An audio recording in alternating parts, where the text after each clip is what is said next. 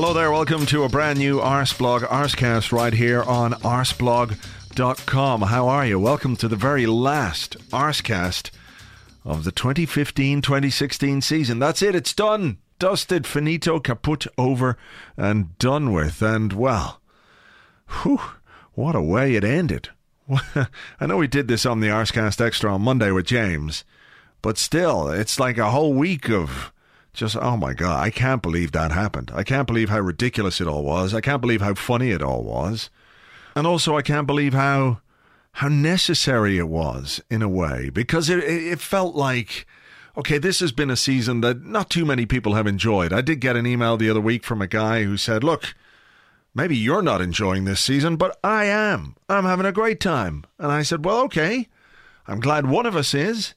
To each their own. You know, I'm not I'm not here to judge, but I'm just saying from my point of view, it wasn't the most enjoyable season that I've ever experienced supporting Arsenal. I think there have been worse ones, but also this was one where the frustration built and uh, people people were a bit crotchety, weren't they? I think it's fair to say they were a bit crotchety at times this season and you know, when you look at it in the cold light of day, you have to give credit to Leicester and say, wow, it was great what they did, and they only lost three games. But still, but still, you know, you really felt like we should have done better.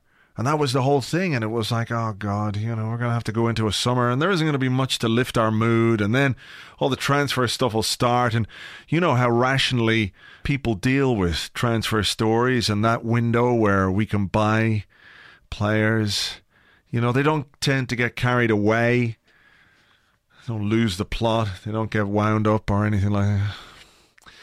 So it kind of felt like, after all that, a release would be nice. And we got that with what happened at St. James's Park. We got that with what happened to Tottenham. And we got that with what we did on the final day. I know uh, a hat trick against Aston Villa from Giroud, touch of the flat track bully to the whole thing. But, you know, we had to win our game and hope that they fucked it up. And, well, they, they fucked it up. They fucked it right the fuck up. They couldn't have fucked it anymore if, I don't know, they'd reenacted that scene from Deliverance. All of them on each other for 48 hours. It's just not possible. They did it. They did it, and the the relief and the fact that we actually had something collectively to bring us together because fans have been at each other's throats and uh, there have been divisions and polarizations uh, that have existed within the fan base already, but they've become even bigger schisms, I think you would say they've become. And schisms is a great word. We don't get to use it very often. And it's not a healthy word, though, when it comes to a football club or the football team that you support. Um, and this, this thing, this thing that happened on the final day brought everyone together. Everyone could enjoy it, whether you were one of them or one of the other, whether you're one of that or one of this whatever your flavour of whatever it is that you are, together as Arsenal fans, we could enjoy that final day and what it meant. And only for that, only for what it meant. The ridiculousness of people who are saying, well, look at them, small time, celebrating finishing above Tottenham, celebrating finishing second. It's just bullshit. It's absolute nonsense. You can like one thing and still see the bigger picture, right? Yes. See, even my phone agrees with me there. You know, you can you can see that there are problems. You can see that there are things to be fixed. You can see that the squad needs to be strengthened. You can see that we've got surgery to do. You can see that this season hasn't gone as well as uh, we would have liked. You can see that the football we played wasn't particularly great. There are problems. Not everything is as bad as they say, but yeah, you know, you can you can address all those. You can be aware of them and you can accept them, but you can still just enjoy that one thing for what it is. And people who try and say you can't do that or shouldn't do that, fuck them. Let them do the deliverance scene with each other all day long. Who gives a shit? If we enjoyed it, we, you, you don't have to justify it. You shouldn't have to justify something like that. How could you possibly suggest to somebody that when your local rivals who've been ahead of you all season, who've played better than you all season, who people have tipped for the title, who people have said are having their best season ever, ever, ever, who have challenged for the title more than we did, we can we can accept that, right? We can say that they were in the title race for longer than we were. We can we can we can acknowledge that. We're not too small to acknowledge that. But when they say all that, and they also say about us that, you know, we have been below par, nobody's arguing with them when they say that we haven't done as well as expected. Nobody's arguing with them when they say that this has been a season of uh, missed opportunity and, and disappointment. Nobody's arguing with that part. So if we're not arguing about that, right, it means that we kind of know yeah, we watched it. We watched all 38 games. We watched all the Champions League games. We watched the Capital One Cup games. We watched the FA Cup games. We watched them all. 90 minutes of every single one of them. A lot of these pundits pick and choose what they watch. They watch highlights or they, they don't see it all. We experienced it all. We lived through it all. So we know that it wasn't great. So we don't need to be told that we can't celebrate when they collapse in spectacularly hilarious fashion. And you shouldn't have to justify it to anybody. If anyone thinks that you're having too much fun over this, they're wrong. We're right. We should have the fun. So there you go. So, look, uh, as is typical uh, at the end of the season, normally what I do is have a, a bit of a roundtable discussion about everything, which is what we're going to do uh, a bit later on. Uh, after that, I will give you I will give you the winners. We did some Robert Pires t-shirt competitions a couple of weeks ago, and I forgot to do the winners of those. So I'll pick the winners of that. I think it was uh, three t-shirts to give away, so we'll do that. Uh, and at the very end, after the music, there's a little bit of a little bit of a film trailer for you to enjoy. Of course, if you are a regular listener, you will know that there is always something after the music, after the theme music. Uh, I did get emails from people from time to time going, I never knew there was something there. I never I just turn it off, or I don't listen to the music, I turn it off, and there's all this stuff there. So there you go. So uh, stand by for that. So look, let's do it. Let's get on with this uh, roundtable discussion. And joining me, uh, first up uh, from Arsblog News, Andrew Allen. Hello there. Hey there. Uh, next up, Tim Stillman. Good evening to you. Good evening. And the man from East Lower. Hello to you. Hello. Right, I'm going to start with you, Jim. Um, the final day of this season. Rank it from one to ten on one of the funniest things that you've ever seen in either the world of football or just life in general. Oh, it's it's definitely world of football funny. Ooh, I, you know, it's it's got to be a nine because there's always room for improvement. But yeah, it's it's it's a nine. it was very good. It was very good. I mean, it was it was so unexpected. That's what made it so good. And um, you know, if you kind of thought, well, how how could we finish this season on a on a high, and you look through all of the possible ways that could happen, and uh, it really couldn't have come up trumps any better, could it? It was it was great fun. Yeah, if only they like Newcastle had been down to nine men, that would have made it a little bit more funny, I think. Oh, it was just so brilliant. Oh, yeah, it, it's it was uh, it's sort of, it's like a shot in the arm for, for a disgruntled fan base. And, yeah. Uh, I know I can't. I, maybe we're not. Maybe it's just uh, ridiculous to say, but I feel slightly better for it. Well, we're gonna we're gonna touch on that in a few moments. Uh, Tim, what, what did you make of it all? Um, yeah, I, I found it hilarious, just like everyone else. I, I will say that I was really, you know, I was in the ground and I was really, really trying not to follow what was going on, which was really, really difficult. But the, the thing that's difficult when you're in the ground is like every time a cheer went up, I thought, yeah, but if New, if sorry, if Tottenham score, there's going to be no sound. So I'm not really going to know what's going on. And that, you know, what I'm I'm really glad I didn't know that Tottenham had got one back and that Newcastle were down to ten men. Mm. None of those details came through to me until we were three one up. And actually, as as it was at the time, we were only beating Villa one 0 and actually the players looked a little bit anxious about what was going on. So I was kind of sat there going, right, concentrate on this, concentrate on this, just concentrate on this game. And then as soon as we went 2 0 up, I was like, right, what's going on over there? And um and and the timing was just kind of perfect because pretty much as soon as we went 2 0 up, I think you know events at St James's Park really really began to take over. So there was a nice kind of continuity to it, and the last kind of seven or eight minutes of the game were just were so so enjoyable. I was just I was I was really um, not really disappointed. That's overstating it. I was a bit disappointed that Arsenal actually never put the result up on the screen um, at the end because like I think everyone was really really waiting for that. Um, but in, in, in any case, it was it was absolutely absolutely hilarious. And personally, I I never quite gave up on finishing above Spurs, even with kind of three games to go. I thought I thought that something had gone for them when uh, when events happened at Stamford Bridge the way they did. But I must say that once Sunderland got the result against Everton, I, I, I didn't entirely give up on it, but I thought, well, it's probably mm. not going to happen now. and so there wasn't really the expectation, um, and that that just made it all the funnier, really. Yeah, it really did. Thank you, Rafa. You're a pal. Uh, uh, Andrew, um, y- your take on what was a, a, very, very funny day. I mean, it must be terrible, let's say, for people uh, who had to go to work, let's say Spurs fans who had to go to work with Arsenal fans the next day. Um, I've actually I've just come from from the pub where I was uh, with a Spurs fan uh, that I work with who who thanked me for not gloating too much this week. At which point At which point, I decided to recount how exactly I reacted when I heard the third goal had gone in for Newcastle. And it was basically, I jumped out of my seat and screamed like a madman. At which point, you said, I really want to punch you in the face right now.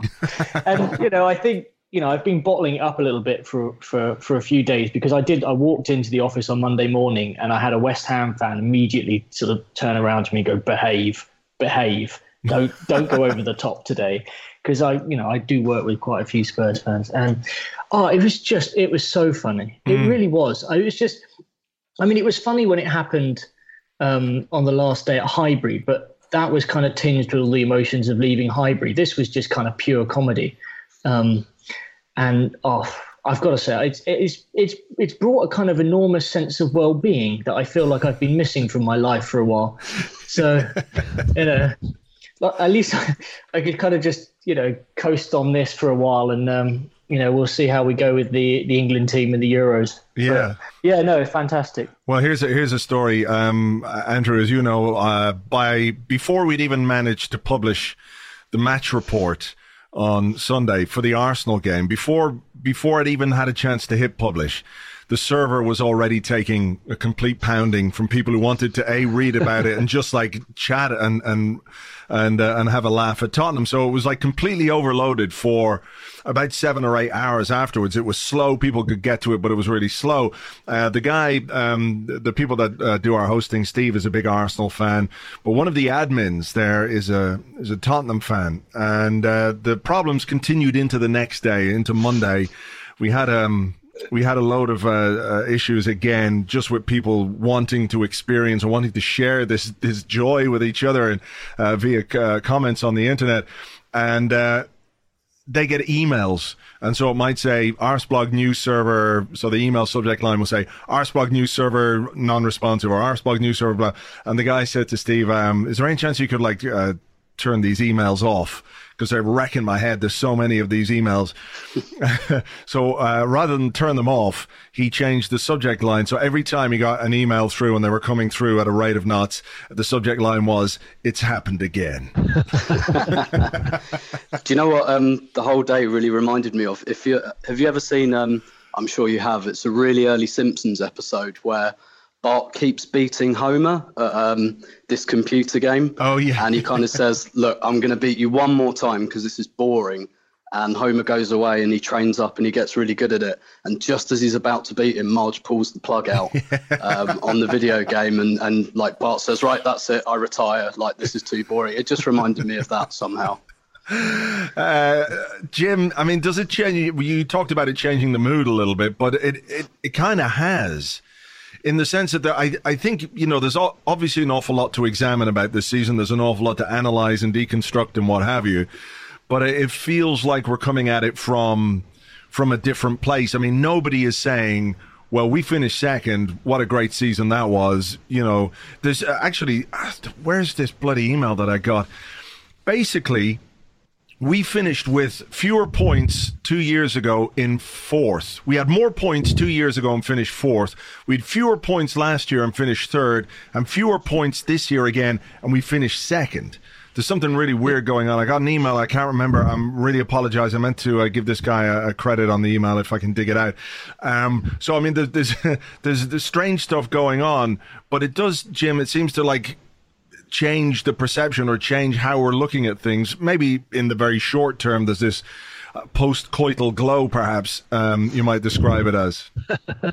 well, I mean, I have to say, to, to me, it wouldn't have made any difference if we'd have been if if we'd have been sort of sixth and seventh. Do you know what I mean? I just think the fact that we overhauled them on the last day was funny, mm. and uh, especially given and there was that brilliant headline on the Guardian, wasn't there, about all the things that, that had made it an amazing season for Spurs. And at the bottom, this was before the game. Mm. It said, and yet, and yet Arsenal could still could still uh, finish above them.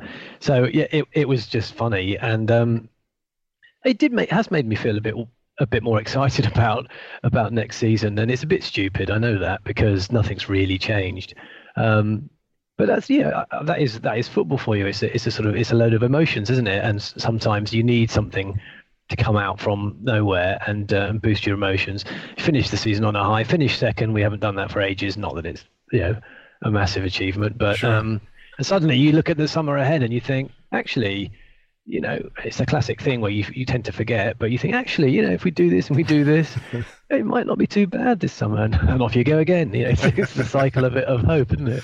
It is, Andrew. I mean, the the, the mood, it, it, feels like we've been running through treacle a bit um, this season. That as as a fan base, there hasn't been a whole lot to enjoy collectively. And this, even if it's very brief or, or temporary, at least has given given us a reminder that like we're we're not enemies of each other really. Uh, that this is this is a sport and this is something that that should unite us more often than not. Um, so it, uh, for me, certainly it, it, it's changed the way I've I've looked at it. Um, whilst acknowledging things aren't as aren't as great as they should be.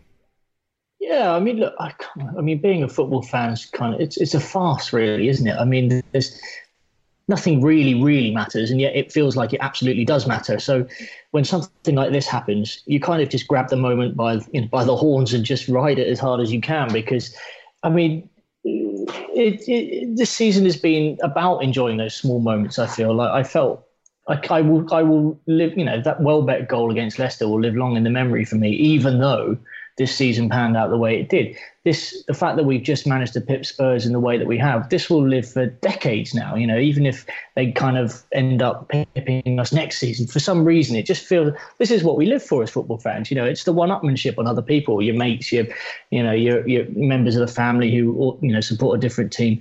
I just, I don't think really when people step back from things that people really realize how much they look like absolute nutters when they scream and shout on the internet about some of the things that do really kind of grip the emotions during a season. And um, maybe this just kind of serves to show that it's as ridiculous as, as you know, as, as celebrating a, a victory over Spurs, you know. Yeah. But there we go. Yeah, it's perspective. It's I. I think you should just enjoy it. Though. I just think you should enjoy it. Yeah, yeah, Tim. I mean, look, it's something you've touched on a number of times in columns that there is an, a tendency, perhaps, to to take things too seriously, and I say that with a caveat uh, as somebody who writes about Arsenal Football Club every single day of my life. Um, but you know, I try and, and, and maintain some measure of um, perspective or objectivity with, with that. But you know that there has been difficult moments, or there have been difficult moments and difficult times, and I'm sure you've experienced them going to the to the away games. Um, do you think it will yeah. do anything to change the mood, or is it just is it just something temporary? Uh, it will at first, and then um, I think the kind of the, the transfer market madness will will soon grip people because in a week or two, and rightly so, you know, this will kind of drift away and just go into the memory banks. But what um, you know that last day of the season shows you, and it's exactly the same with transfer windows. Is chronology is important. If you start a season brilliantly and drop away, um, the feeling is much worse if you start it terribly and finish strongly, those two things might, you know, give you exactly the same result in the end. But how you finish is is very, very important in terms of people's mindsets. And it's and you know, ask a Tottenham fan right now who for 35 games of the season um, were having a brilliant season by all accounts, but they will probably feel pretty lousy um, at the moment. And the same goes for transfer windows. If you sign three players early on um, you know, that mood kind of lifts.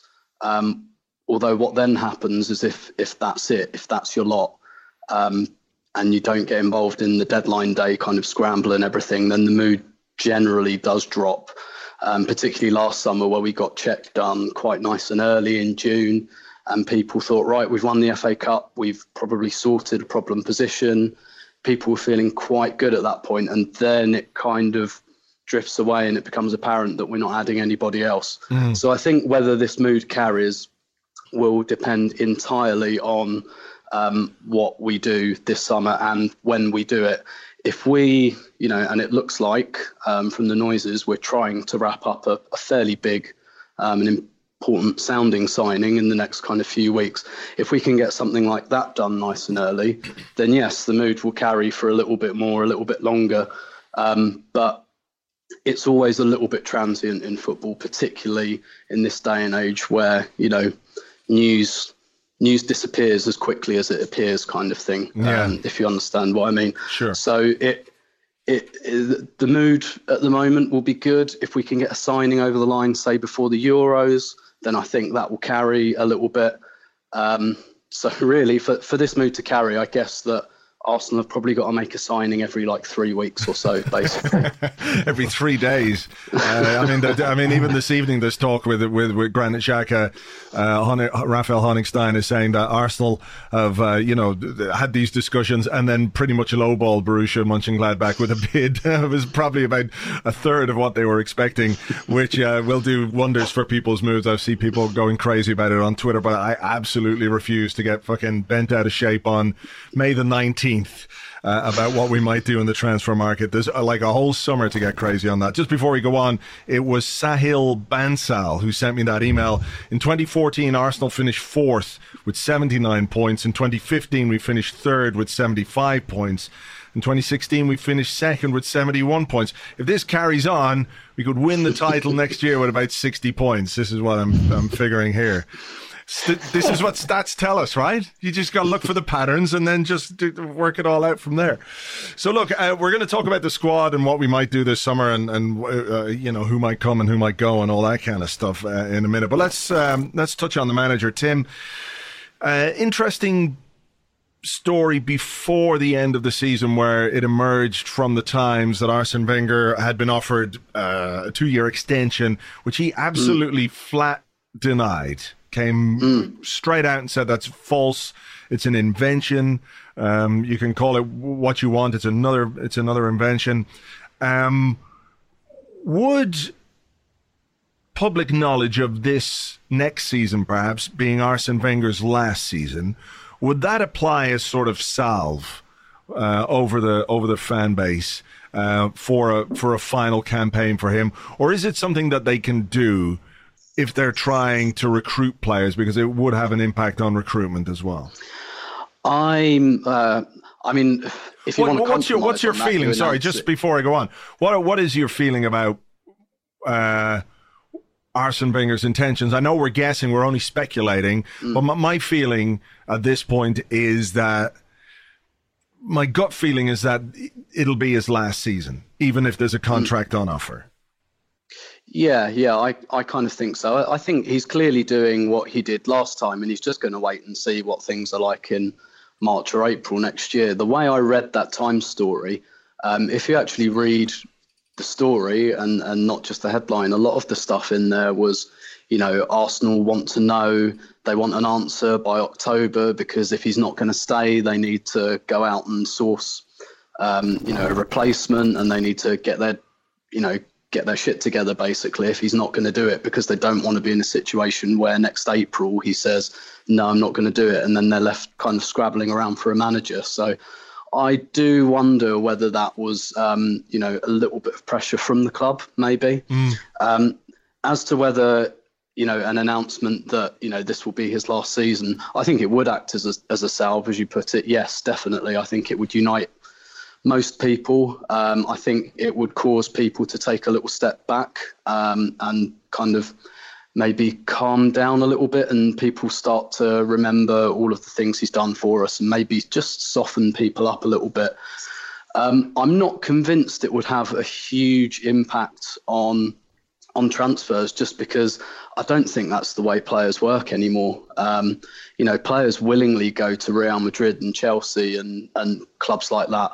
And, you know, Barcelona haven't had, uh, with the exception of Guardiola, although Guardiola wasn't a kind of A grade manager when they got him, they don't tend to hire, you know, big name kind of mm. box office managers because uh, they don't really need one. Um, so I'm just not sure that players are really driven that way anymore. And actually, one of my biggest fears about 10 years ago about the prospect of Wenger leaving was I thought, right, if Wenger goes, then Henry probably goes, Vieira definitely goes, Pires goes, and, and whatnot. Whereas I'm not sure I get that feeling now. And I just think there's probably so much money sloshing around the game, particularly the Premier League, that actually players are probably motivated by slightly different things. Um, the kind of the super clubs and the big European clubs are a bit more, more entrenched and actually it doesn't really matter who their managers are um, mm. quite so much. You know, like Real Madrid and Barcelona have both got rookie managers because, you know, they don't need they, they, they don't really need a manager at all, um, basically. So I'm I don't think it would have that much of an effect. Although you know players incoming might want to know well who's next or what's next. Yeah. Um, I really a compromise might be just to not say anything until the transfer window shuts, and then in September come out and say it.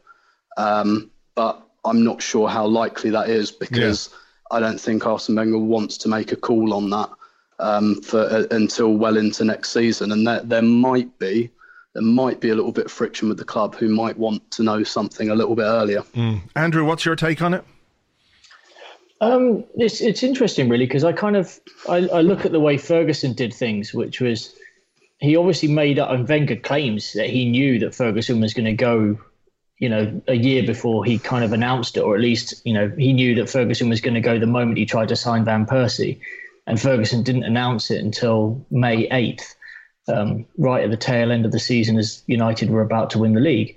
Um, I wonder whether Wenger is going to spend this summer really, really, really thinking about whether or not he wants to be the Arsenal manager at the end of next season. Because although he protests and proclaims that he's going to wait until you know he sees how things are going, I think he knows as a man who's been trying to set up his own legacy at the club that you can't really leave the club in limbo like that. Mm. Um, I think, you know, the other thing you have to take into account is how does it affect the current squad if you announce halfway through the season, as we've seen with Manchester City and Pellegrini.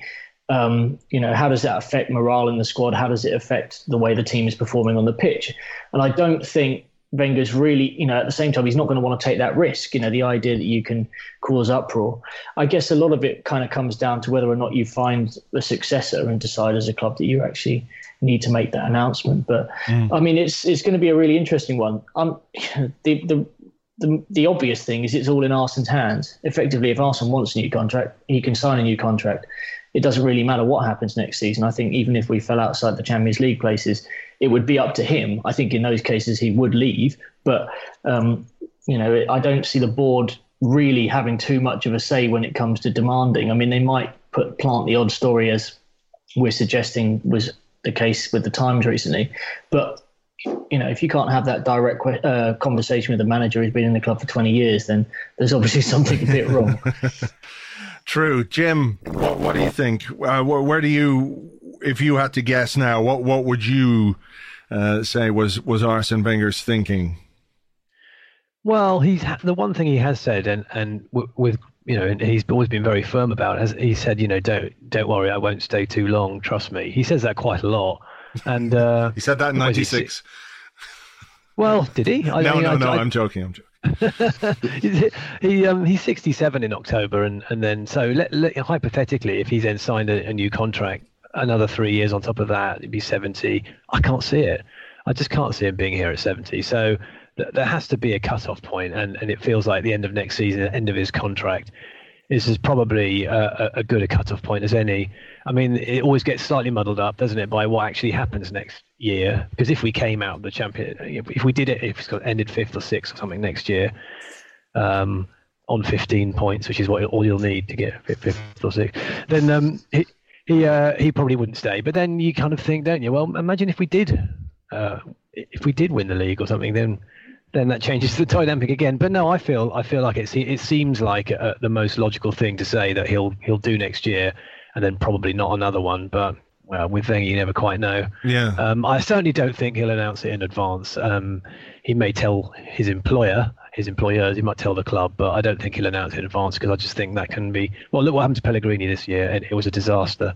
So um, I don't think that will happen. Yeah, I mean, look, it's worked at other clubs. Uh, Heynckes won a, a treble at Bayern Munich um, d- despite everybody knowing that, that he was going. And in some ways, the thinking is that that consolidated the squad to an extent that uh, they wanted to perform for a manager who they liked and, and what have you. But yeah, I, it'd be a hugely difficult thing. And of course, the structures at, at other clubs are very different from the way they are at Arsenal. They're more used to changing managers and, and changing coaches. And just staying with you, Jim, do you think perhaps what happened – this season in terms of protests. Um, I thought there was a really interesting quote when he was speaking about the protests.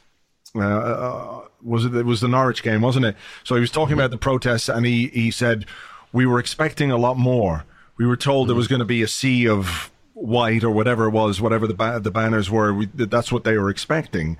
Um, so obviously they were they were prepping him and preparing him for for a, a, a, sort of a backlash, which didn't which didn't really come, but the protest itself uh, was obvious, and even if the protest was masked by uh, by being very vague and being about many things, the crux of it was, of course, uh, about him. Do you think that will uh, affect his thinking?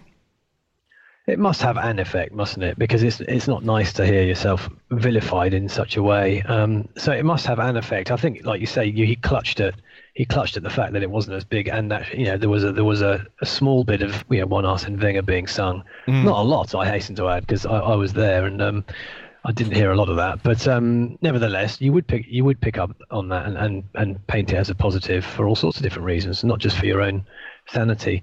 Um, so I, I, I, it must have had an effect, and he's not, you know, he, he might be lots of things, including stubborn and, um, and stuck in his ways, but he, he knows that he knows that the team has fallen at the last hurdle for a very long time, and um, and that anything short of winning it really is, is not going to change that. So, he, yeah, the the wind is going in a certain direction, put it that way, and it's going to be pretty hard to turn it around. Yeah, I, I would have thought. Yes, yeah, it does feel like uh, yeah, there's a door closing um, not too far behind. Andrew, um, your thoughts on on perhaps what uh, what those protests will have done for him. I mean, we watched the press conferences, we watched the way that he reacts uh, to questions.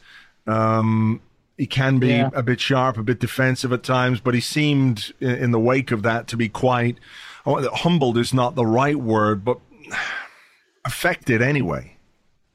Yeah, I, I, I think it's interesting. I, I actually felt the comments were quite pointed at the end because I think he's always had this suspicious attitude towards the magnification uh, of uh, you know the, the, the publicity of certain people on social media, and I think he really doesn't really he doesn't believe that the the chat that takes place on on social media it should be held in as much esteem as it seems to be by certain portions of the of the press, and you know I think he kind of felt like he maybe was proved correct on that particular day. I think he felt like you know, a lot of people aren't on social media. A lot of people aren't moaning about him all the time. And actually, it's not even just a case of that. People may well want him to leave, but people aren't willing to do that in a football stadium when a football game is on. Mm. And I think he was, you know, there was a certain level of relief, but I think he also kind of felt, you know, a bit buoyed by it. And you know, I guess he was, his confidence was somewhat restored.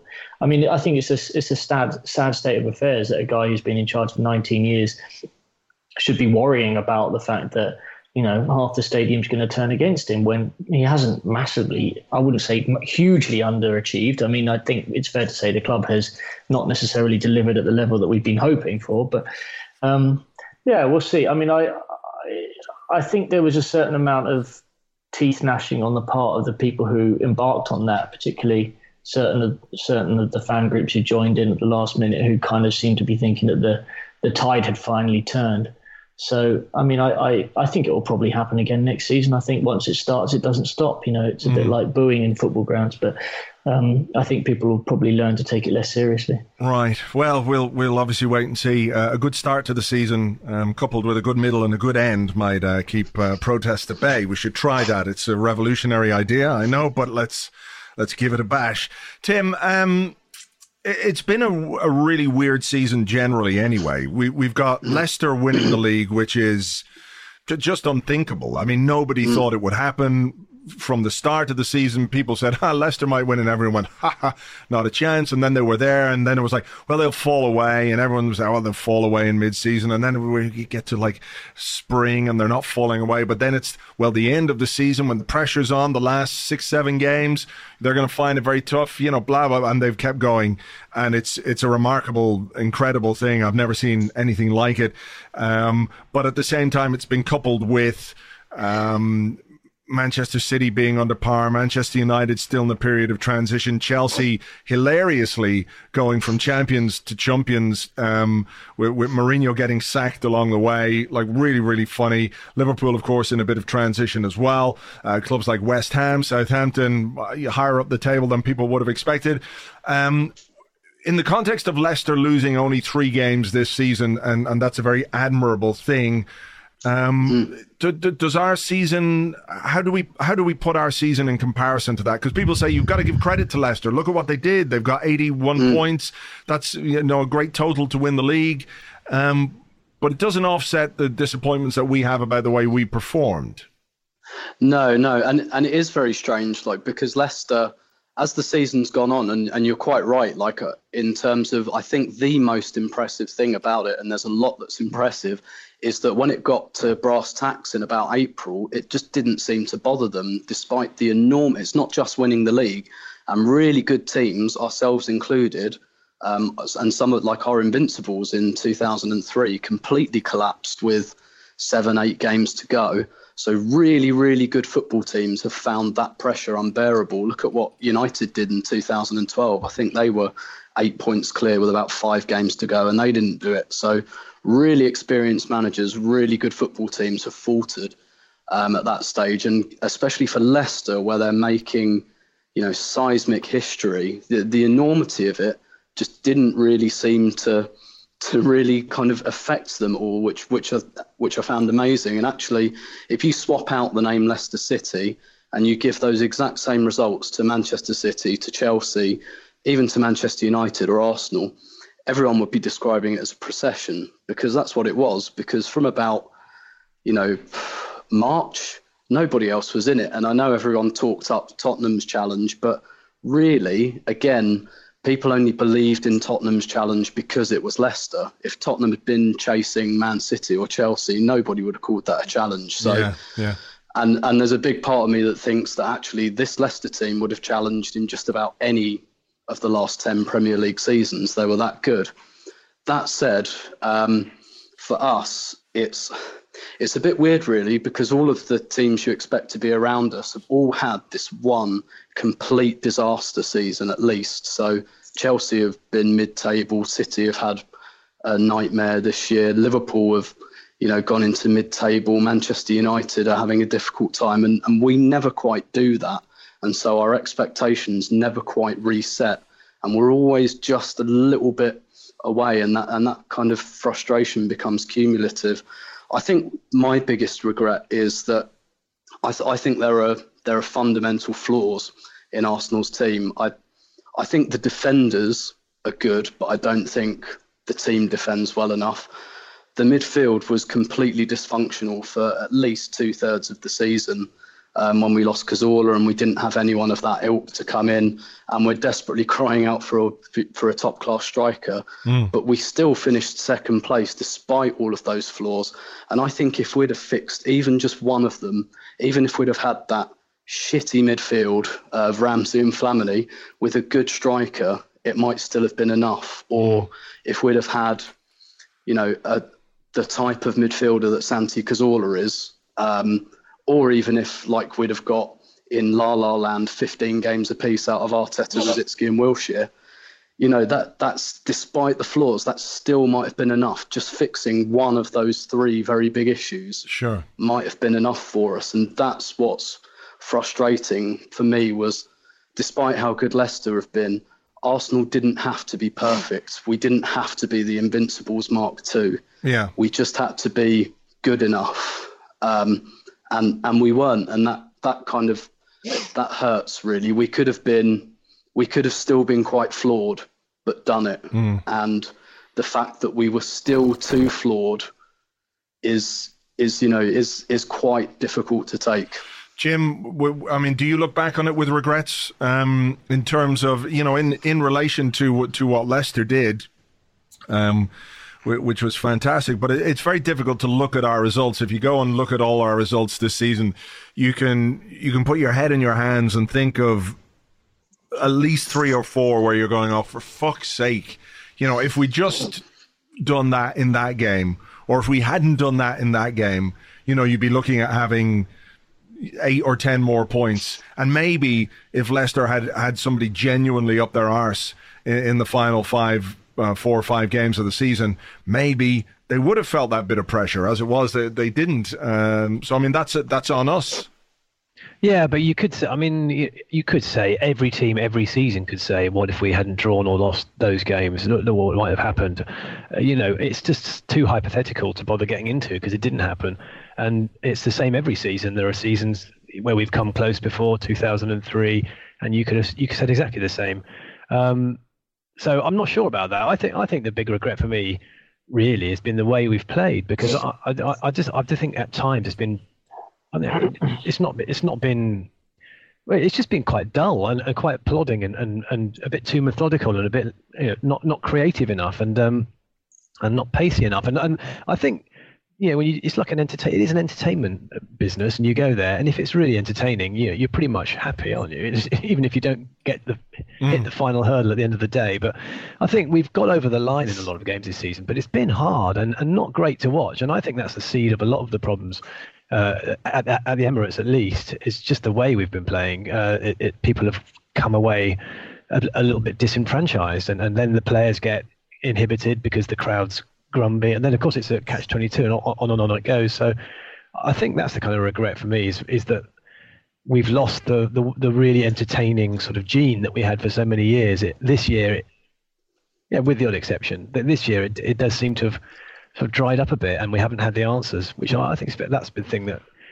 Put it this way, I've I think probably for the first season in many seasons, I've been a bit more uh, take it or leave it about going, um, and you know I've put my ticket on the exchange a few more times. I'm not saying I haven't had a mass walkout, nothing like that, but certainly I haven't had the same excitement about it, and, and I think that's the way we've played as much as where we ended up. Mm. Andrew, I mean, uh, be, it's hard not to draw parallels with the way we've played, and, and nobody is saying that the, the football has been brilliant, but also with the results that we've got or haven't got. So maybe if we had been able to play with more fluency and cohesion, this could have been a team that, that might have achieved more. Yeah, no, I agree. I mean, I think what, what Jim says is really pertinent. I mean, there was a level of predictability about the way that games would pan out at the Emirates this season. And I think that kind of boils down to personnel and then confidence of those personnel. I think last season we maybe papered over a few of the cracks. I think it was already starting to show that teams would turn up and play in a certain way, and we would have to try and sort of grind out an early goal and then hope that we could hit teams on the break. But you know, we had Alexis in you know superb form last year. This year, Alexis was not in good form, and that unpredictable element when you're flying forward isn't there. And Walcott was not playing well, and Chamberlain was not playing well. And what you had up front was Giroud, who is a guy who I think gets a lot of unfair criticism, but he's a very predictable goal scorer. You know, he scores the type of goals that you expect him to score. He's a big guy. He scores headers. He's a guy who gets to the near post and he, he can sweep in a, a low ball across the six yard box. But that unpredictability around the box, that guy who's going to provide a bit of magic, it just wasn't there. And because Ozil was so much more of a playmaker than a than a kind of guy who's going to take the ball on and shoot from 30 yards uh, when he makes the space for himself, it you know you're, you're, you're, even your best player isn't really that unpredictable. I mean, he's unpredictable in his amazing range of passing, but there's only, I mean, after a while, even even the opposition, I think, were faced with Ozil and like, you know, uh, that, yeah, that's a pretty good pass. But Arsenal became so bad at putting away some of those chances in the second half of the season. It's very frustrating. Um, just very briefly touching on the, the Leicester thing, what I found really interesting, and I, you know, it's easy for me to say this now, was how much every other team seemed to buy into the Leicester fairy tale. And it kind of, you know, there was this sort of annoying thing going on where I felt like every team who lost to them didn't really mind losing to them because it's Leicester and it's going to be amazing and they're doing it for the small teams. And, you know, seeing Tony Pulis almost beaming in a kind of post match press conference because he decided, oh, well, they lost, but so what? You know, go on Leicester.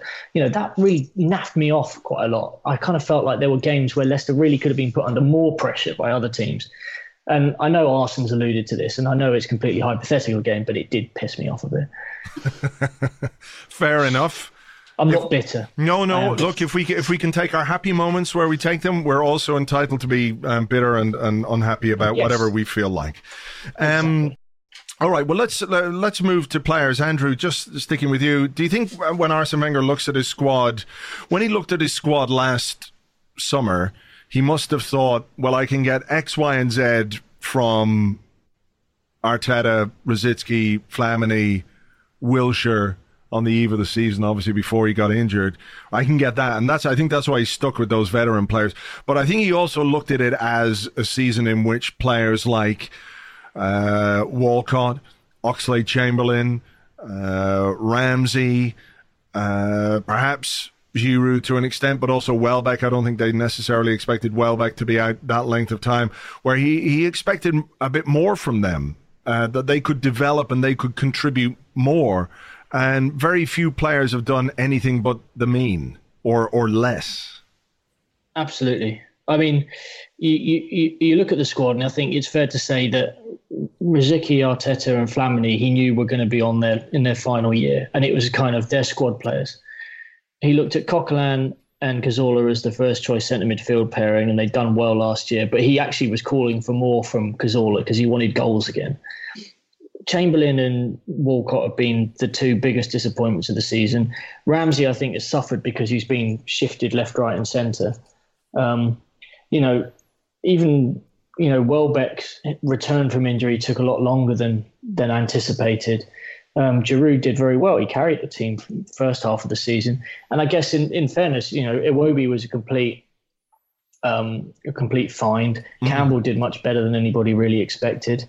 Um, and I, I, think the the defense probably delivered at about the level I expected them to, with the with the bonus of Cech being pretty good, but even he got you know caught out a few times. Um, yeah, I just I I think it's the midfield that really really we really suffered there, really really suffered because he said before the season started he needed more goals from midfield and he's got less. Yeah, Jim, he did talk about that. He wanted 10 from Oxlade Chamberlain. He wanted 10 from Mesut Ozil. He, expected something in that region from from Aaron Ramsey because he's done it before. Uh, Theo Walcott with nine goals this season in all competitions, uh, far less a return than I'm that I'm sure he would have expected uh, only Alexis and Olivier Giroud there or thereabouts in terms of what you might expect from them. Giroud perhaps a little above. I mean, he's had his best season. Bizarrely, it's like finishing second with less points than uh, than we did two years ago. Giroud didn't score for three months and still finished with more goals than he ever has before. Um, so, I mean, what, what he expected from the players and what he got were, were very different things yeah, when you put it like that, it's it's amazing we came second, isn't it? Really, yeah. because I, I, think you're right. I, I, I there's two, three or four players who performed, you know, to their potential, perhaps a little over, in terms of their, you know, just their general improvement, and the rest, no, not really. It didn't work, and so, um, you know, that they that they got there in the end, and uh, is is really quite amazing. So, I think that is I, the, the the worry for me about that is, you know, you can understand one player having a bad season or bad half a season, but when there are so many, you think, is there something more fundamental why that's happening? You know, why did Walcott, why did his form fall off the cliff? Because he's not. I know he gets a lot of stick, and he's not the world's most amazing player, but he's a hell of a lot better than he is at the moment. And and, and why why hasn't Oxlade Chamberlain advanced? What's happened to Ramsey? What's happened to X or Y? To, you know, and and to Gabriel and and actually, if you put it that like that, then you think, what's the there's got to be is it, is it something more fundamental? And that would be a bigger worry in some respects than, than a, a loss of form that might only be temporary. Mm. interesting point there tim. What do you make of that? I mean does the manager have to take some responsibility in the fact that these players haven't performed uh, to the to the level that he expected? Oh definitely. But the reason i don't think they have is because basically we we lost santi cazorla. So we lost a midfielder uh, who's a bit creative who starts to play who sprays the ball around, all of the guys you've mentioned who underperformed, that they need a player like that alongside them. If you play Walcott, if you have a front three of Walcott, Chamberlain, and Giroud, and midfield of Ramsey and Flamini, like who's passing those guys the ball? All of those guys, uh, they're not creators. They need somebody to kind of make the play for them. And it's not a coincidence that all of these players who have underperformed are all exactly the same type of player. They need service. And what happened was we lost Cazorla. And like I said earlier, who's who's Cazorla's backup? Who does his job in the team? Arteta, Rosicky, or Wilshere? Um, who we got less than 10 games out of in all competitions all season. So what we ended up with was this whole team just full of battering rams and nobody giving them the ball. And that's why players like Joel Campbell and Alex Iwobi were able to come in and perform possibly above their ability because they have at least a little bit of that creativity that we were really, really crying out for. And you, you know, you put Theo Walcott. I, I'm not his biggest fan by any means, but if you put him on the left wing and you put a midfield duo of Ramsey and Flamini behind him, of course you're not going to get the best out of him because there's nobody giving him the football, and he can't create things himself. He doesn't really beat players, uh, and it's kind of the same for Chamberlain. I'm I'm possibly a bit more disappointed in Chamberlain because I think he is a player that can provide a spark without kind of being spoon fed. But what you've got is you've just got a load of guys who can't really build the play up. And what Wenger's biggest mistake last summer was I can see why, right? He wanted to keep players like Arteta and Rosicky around, even if he didn't think he'd get that many games out of them. He wanted that experience and that influence, and, and I get that. But he, he really should have bought another player that can actually do their job. And what's what's really, really kind of um, what's really illustrative, I think. I mean, we've all seen Arteta's quotes this week about, you know, I wasn't good enough to be here anymore. I don't know if you remember last year, he didn't sign his contract extension till about this time last year. He left it really late. And he yeah. said himself that the contract had been on the table for months, but that he wanted to be sure that he deserved it, which, you know, which is says why we all respect Mikel Arteta so much because he's got so much integrity. But why is he making that call? Why is he the one saying, well, I'll sign it if I'm good enough? You know, why isn't the manager the one saying, well, are you good enough? And um, I think that's what hurt us more than anything, really, with the three players that provide what Cazorla provides completely unable to contribute. We needed Cazorla fit for the whole season. And Usually we get that from Santi Cazorla, and I think Wenger gambled on that happening again, and and it didn't. And what we ended up with was, you know, a team that just didn't complement one another, and therefore none of these players performed because they didn't have the players alongside them. Mm. They need to get the best out of them.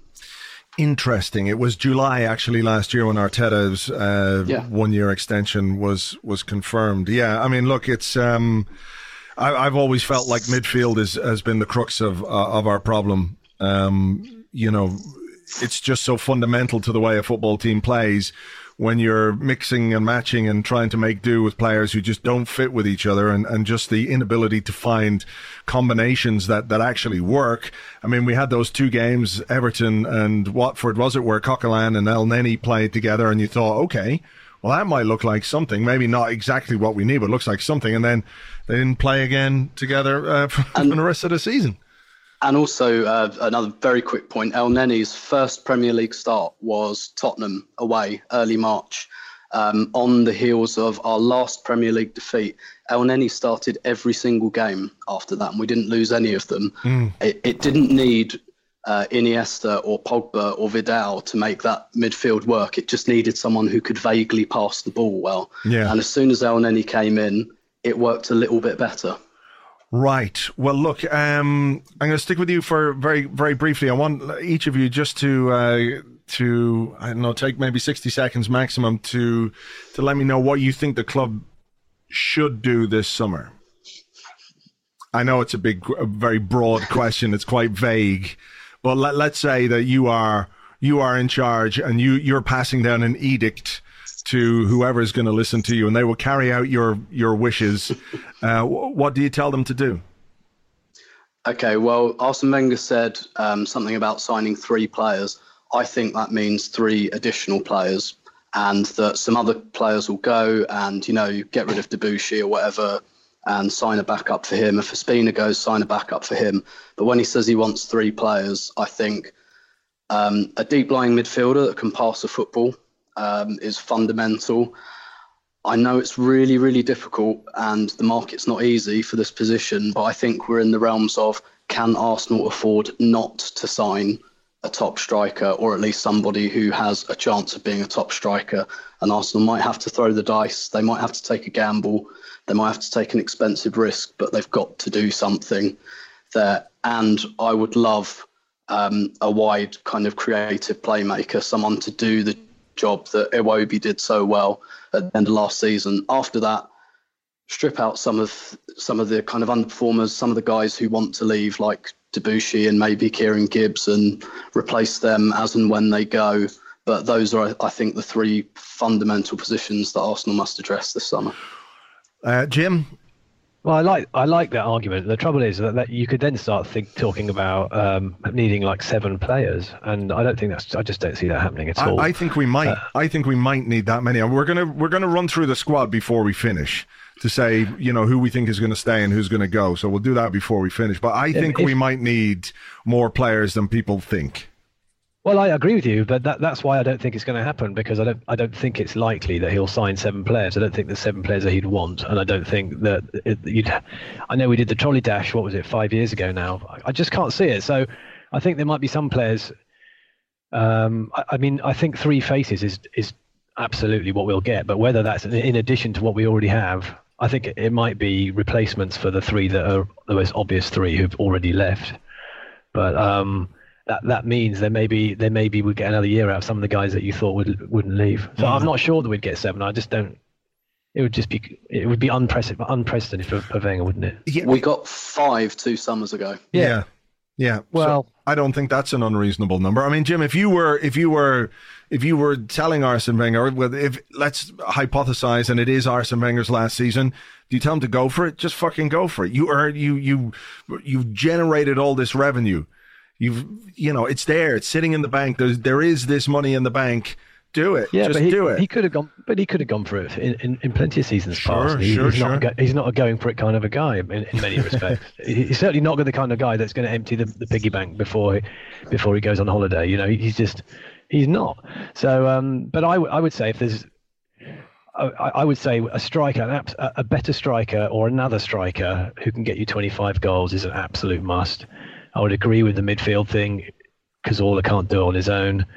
And the centre back, I would say again, we need someone there. Um, but you know, whether we'll get many more than that, I don't, I don't know. I just don't know. And and also who will leave. That that's the mm. thing. I mean, someone like Kieran Gibbs, I feel I'd be really sad if he left because I don't think he's out of all of them, he he wouldn't be leaving because he was his form was bad. More that he happened unlucky to have been um, you know, slightly and not much mm. behind the very consistent Monreal. So I'd be very trying very hard to keep someone like him, to be honest, because who are you going to get that's any better? All right, Andrew. Andrew. I think we need to go and buy Higuain. Yeah, we should have got we should have got him the first time. It annoys me still to this day that we let him slip through our fingers because we went off on that stupid wild goose chase trying to get Suarez and he would be my number one striker choice. He's still only 28. I mean, the guy's got like three or four, you know, maybe three years in him. Three years at this level, God, he'd be great. So, I mean, I'm not one really for throwing around, you know, ridiculous names and guys who probably aren't gettable, but I kind of feel like the Premier League's got so much money right now that, you know, you probably could throw 60 million quid at Napoli and get away with it. Um, I mean, if you're looking at someone who's got Premier League experience, at a club that isn't doing very well and a guy that you could possibly get three years out of before accepting that he moves somewhere else. Lukaku is a is a guy who I think is probably ripe for picking from the Everton tree. Um, it looks as though Xhaka is going to be the guy, or Xhaka, Xhaka in Xhaka. the midfield.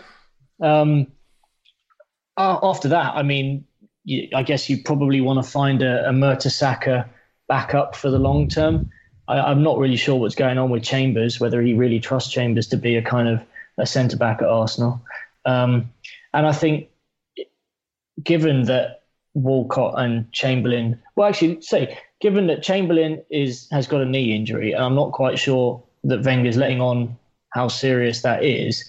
Um, and Welbeck's injured and likely to miss a huge portion of next season.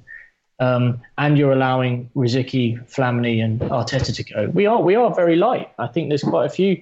There's a lot of places up for grabs there, especially if you consider that this is a an international summer where we've got players going off to the Copa America and six or seven players going off to the Euros. So he's got to do something. But I mean, sod it. If we're in fantasy football territory, yeah, Higuain's the guy I want. Mm. I'd agree. I mean, a striker. He's the, those two that you mentioned stick out for me. Uh, Higuain is gettable. He wants to leave Napoli. Um, I mean, he's just come off the, an amazing season there, the highest uh, score in Serie A for years and years and years. Um, if you're looking for somebody to convert chances, then then he's got to be the guy. I mean, you know, why not? Why not? And I think uh, you know, a midfield player. I'm with Tim. Absolutely, I want to see a wide forward, and uh, I know you've written a column about it before, where he's been looking for a player who can perhaps replace what Robert Pires did um, in terms of the contribution that he had in terms of goals and assists. I think that's what we're looking at, and I think he's going to sign. I think he's going to have to sign a couple of defenders to be perfectly honest. And he's going to have to sort out the goalkeeping problem because I think that will be that will be an issue. So look, what we're going to do just to, to finish off, we're going to go through the squad, and you can say whether or not you think uh, the the player is going to be there or not next season. I don't know if there's any point going through all of them because I mean, like for example, Petr Cech is going to stay. So we'll go through perhaps the ones that have doubts over them. Uh, David Ospina, Tim. I think if he has a good Copa America, he will definitely go. Yeah. Jim? I think he'll go. Andrew? Yeah, agreed. I think Szczesny's coming back. Yeah, I think he's going to go. I think he wants to go, and I think if he wants to play first team football, that's um, yeah, that's that's not unreasonable at all. And if Szczesny comes back and understudies, I don't think I've got any problem with that in the slightest. Cech and Szczesny together. I know Szczesny winds people up, but I still like him. I still like him. Uh, Kieran Gibbs, then Jim. Is he going to be uh, here? I, Not what you would like, what you think. I know, I know. Um, I think he'll. I, I, I think he'll stay because I, I just think there's only so much you can do, and uh, he's a few years younger than Monreal. I think he'll stay. I hope he stays. Andrew. I'd be sad to see him go. I think it's a position that you can get away with having someone not as good as him come in and learn their trade. But I think he'll stay. Tim? I just about think he'll stay. Yeah. Right. I think he'll go. So I'm a lone voice here in the uh, in the Kieran Gibbs world. Okay, uh, Callum Chambers. Uh, Tim, what do you reckon? I mean, he played very little this season, but when he did play, he did okay. He didn't have a, a bad yeah. season, but th- there's clearly something going on with the manager in terms of where well, he views him the way the way I read that is that he was trying to make Gabriel and Koscielny work as a partnership, and they needed games. Um, so I, am not sure that's a massive slight on Chambers. I think he might have gone out on loan had Debuchy not been so flighty. I think he'll definitely stay, and I really hope he does because I think he's a fantastic prospect. Yeah, same here, same here. Uh, Jim, what do you reckon? Uh, he's, he's going nowhere. Why would you? He's so young. You can't write someone off at that age. Andrew. Yeah, I think he stays. He's back up right back. I mean, Jenkinson's still injured and will be for the most part of the first half of next season, and I, you know, it's just another position you'd have to pay for. So, All right. Yes, okay. Um, I, I, don't think we've got too many questions in midfield because most of them have gone. Um, Rosicky, uh, Arteta, and Flamini have gone. Um, I suppose Oxlade Chamberlain is somebody who's contract situation means that there's got to be a decision made one way or the other. I think all the talk about uh, Southampton being interested, Man City being interested, Manchester United being interested, all these clubs being interested are because in June he will have two years left of his contract, and you go into that precarious uh, time frame where the balance of power sort of shifts towards the player, where they hold. Um, a bit more power in terms of negotiations, and clubs don't want that. So I think there's probably something going to happen one way or the other. Arsene Wenger said a couple of weeks ago, we're, it's not, we're not ready to give up on him yet. So I have a feeling that he, he'll stay. Uh, what do you reckon, Andrew? He's 22 years old. You can put up with Walcott for 10 years. I think you can put up with Chamberlain for a couple more. So um, I think even though financially we could probably make a lot of money off him, I think he'll stay. Jim? Yeah, I think he'll stay. I, I think he's um, he's too again, just like Chambers. extremely inconsistent and should be doing better. But by the same token, he is 22, mm. and a lot of players don't blossom until a little older than this anyway. So I don't think he's. I don't think he should go, and I don't think he will. All right, uh, Tim. Yep, absolutely agree. Don't think he will. Don't think he should, but he might be in last chance saloon. All right, all right, Tim. Staying with you, uh, Theodore Walcott. I think he'll go. I think. Um, I think he only got the contract last summer because Wenger knew he'd struggle to bring in a forward. And I think his patience was thin with him a little bit last year and he redeemed it at the end. I think it's totally gone. And all the noises just suggest to me um, that that he's a goner. I think I think that'll be the big departure of the summer. Mm, totally agree. I think Theo is going to go this summer. Jim? I think he's got. I think. I think he'll go. The only my the only caveat would be is if we he might not let him go until the end of the summer, and, and you know because if he doesn't get the replacement he wants, he might deem it too too risky. So, but I think he'll go as as long as Wenger can line up someone. Uh, I can say better, but I get howls of derision from that. But yeah, so as long as he, as long as you can get he can get someone who he thinks is better, then then I think he'll go. Yeah, as long as he can get someone someone. as long as you can get a human being, then, then I think. Andrew, your your your thoughts on what's going to happen with Theo? Yeah, I, I mean, I, I, think like like the other guys, I think I think we'll play hardball and probably hold out for a while and see if we can find a replacement first, and then maybe some side in the championship will pick him up on deadline day. Mm. Uh, Andrew, um, staying with you, Joel Campbell at the end of the game went around hugging everybody um, at the end of the the Aston Villa game. Do you think he might be somebody who could be plying his trade elsewhere next season? I, th- I think possibly, and I think it's only he's only going to be a victim of the position that he plays in because it's the kind of position that Arsene, when he, you know, if he has someone in mind, he doesn't mind spending the money uh, on that kind of guy. So, uh, I mean, he's surpassed expectations. He's had a very good season and fair play to him. I wouldn't, you know, certainly wouldn't be devastated if he goes, but I think it's strange that the, you know, Wenger just hasn't had any faith in him in the last mm. final third of the season. It's odd. Yeah, I think it's it's quite telling that he has been expendable. Even when he's played well and performed well, he's been the guy to make way for Oxlade Chamberlain, who hasn't played well. He was the guy who made way for Iwobi, and I'm not saying that Iwobi didn't do well, but it, it always felt like the, the, manager's faith in him was was limited. So I, I wouldn't be surprised at all if he left. Tim. I think he'll have a look at what we do in the market. if, you know, like Walcott or Chamberlain goes and he knows Welbeck's injured, he might stick it out for another season.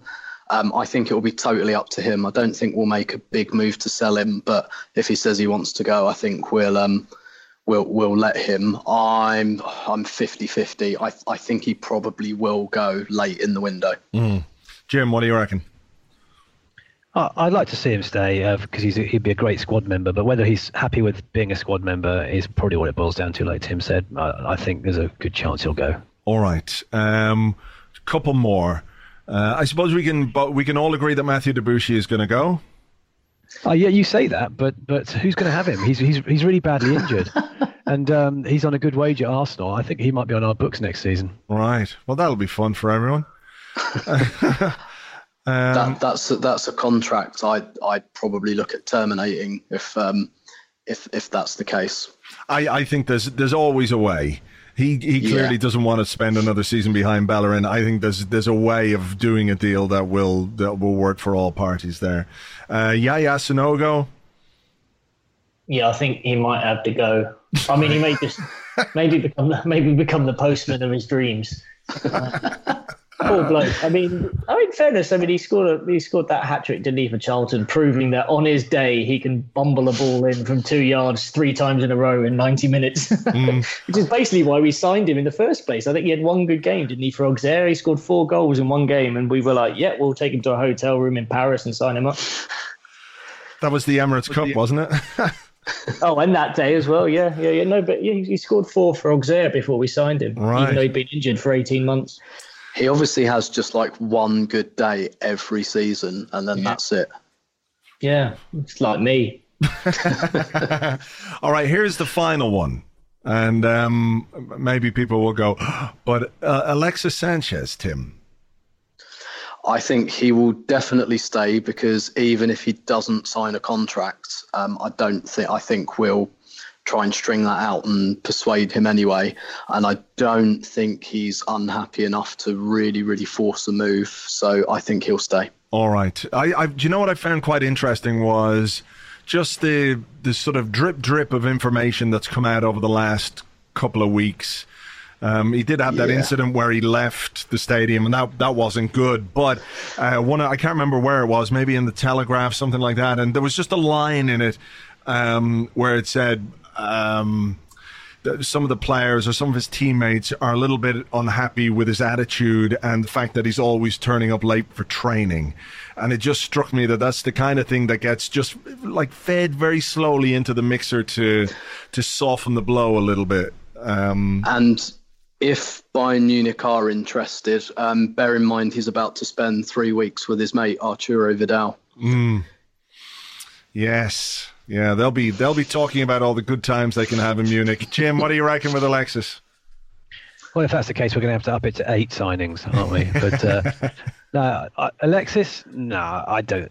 I don't think he will. Um, I don't think he will. No, Yeah. I think he's had a frustrating season, but we all have. True. Uh, yeah, I, I just don't think there's any way we can let him go. We can't be serious about what we need to do next summer uh, and let Alexis Sanchez go. So, uh, Andrew. Uh, no, I don't think he's going anywhere. I mean, I, I no, I don't think so. I mean, I know it's been a, he's had a frustrated season, and he's he's he's been in the news recently about the strop and storming off and stuff. But I actually think that's more about frustration with himself than it is with any you know his circumstances in general. Um, he just needs to be managed properly. You know, we knew off the back of the Copa America that we shouldn't rush him back, and we did exactly that because we hadn't prepared elsewhere. Sure. And we have exactly the same situation panning out this summer. He's going off to the Copa America, and we need to make sure that we um, we, we we we are covered. All right. Okay. Well, look, um, it's going to be an interesting summer. Uh, obviously, in terms of what the manager needs to do, what the club needs to do, um, what some of these players are going to do one way or the other, where they're going to play football next season. So um, we'll keep fingers crossed it all works out, and we spend bazillions of pounds on really good players because that's that's what it's all about. Uh, Andrew, thank you very much. My pleasure. My pleasure. Tim Stillman, thank you. Thank you. Uh, and Jim, the man from East Lower, thank you very much indeed. No problem. Thank you. Thank you very much indeed to the guys. You can find them on Twitter. Andrew Allen at A Allen Sport. Tim Stillman at Stillberto. And the man from East Lower is at East Lower. Thank you very much indeed to them for their time on this final Arscast of the 2015 2016 season. Right, I said I'd give you the winners of the Robert Pires t shirt competition. The random number generator did its thing. The question was uh, from where did we sign Robert Pires? The answer was Marseille. The random number generator picked the following people Claire Wheeler, Elliot Hurst, and Runa Landquist. I think that's uh, how you say that. So well done to you three. I'll be in touch. I'll get your details and we get you t shirts sent out as soon as we can possibly do that. So there you go. That is the final Arscast of the 2015 16 season. Just want to say thank you to everybody who listens. Uh, it's really very much appreciated. Uh, basically, I'm just a bloke in a room talking into a microphone, which is kind of weird when you think about it. I'm here on my own. I've got a beer, windows open. It's relatively mild night, but it would be quite pointless if I was doing this and nobody was listening. Uh, so it's great to uh, to hear from people. Great to get the feedback, uh, the emails, the tweets, the Facebook messages, and all that kind of stuff. So uh, thank you. Hope you've enjoyed the season of Arscasting, if not necessarily the season of football. Um, what will we be doing in the summer? James and I will be continuing the Arscast Extra throughout the summer. For the most part, I'm taking a week off in July, and hopefully uh, that means a week completely off. Uh, I hope nobody minds that. I'm not going to bring a microphone to the beach. I'm just going to like not do a podcast that week. But uh, for the most part, we'll keep it going throughout the summer. I know James is going to the Euro, so he might be available or not available. But we'll play it by ear. We might do a couple of European or Euro uh, Championship casts as well. See how the mood takes us. A few specials here and there along the way. You just never know. But we'll definitely be back with a regular Arscast when the new season kicks off. So until then. Um, I'm not saying going to say goodbye because I'm going to talk to you on the Arscast on uh, on Monday, the Arscast Extra on Monday. So there's no point saying goodbye or have a good summer or hope you enjoy stuff. There's no point. We just keep going on. It's non-stop, isn't it? It is non-stop. But the Arscast goes into hibernation for the summer. Big podcast bear that it is, and we'll return the start of the new season. Uh, so have yourselves a great weekend. No football this weekend, so you're just going to have to fill it with something else, like beer or deliverance. Until the next one, cheers. Bye bye.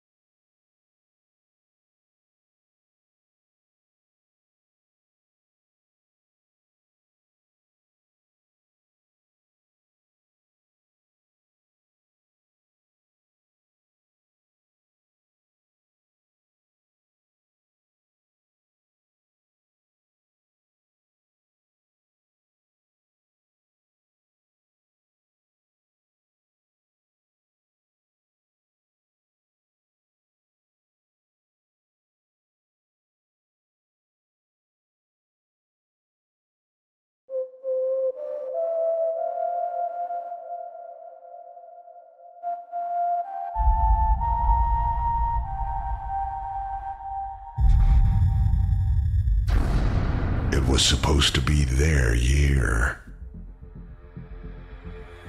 Time to put decades of misery and pain behind them. Time for them to show the world they're no longer the losers that everybody thought. Time to show that it is not happening again. Should have been a season to remember for all the right reasons.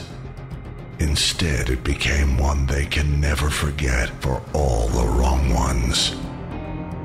Based on an epic true story, this is the tale of a football club that just can't help itself.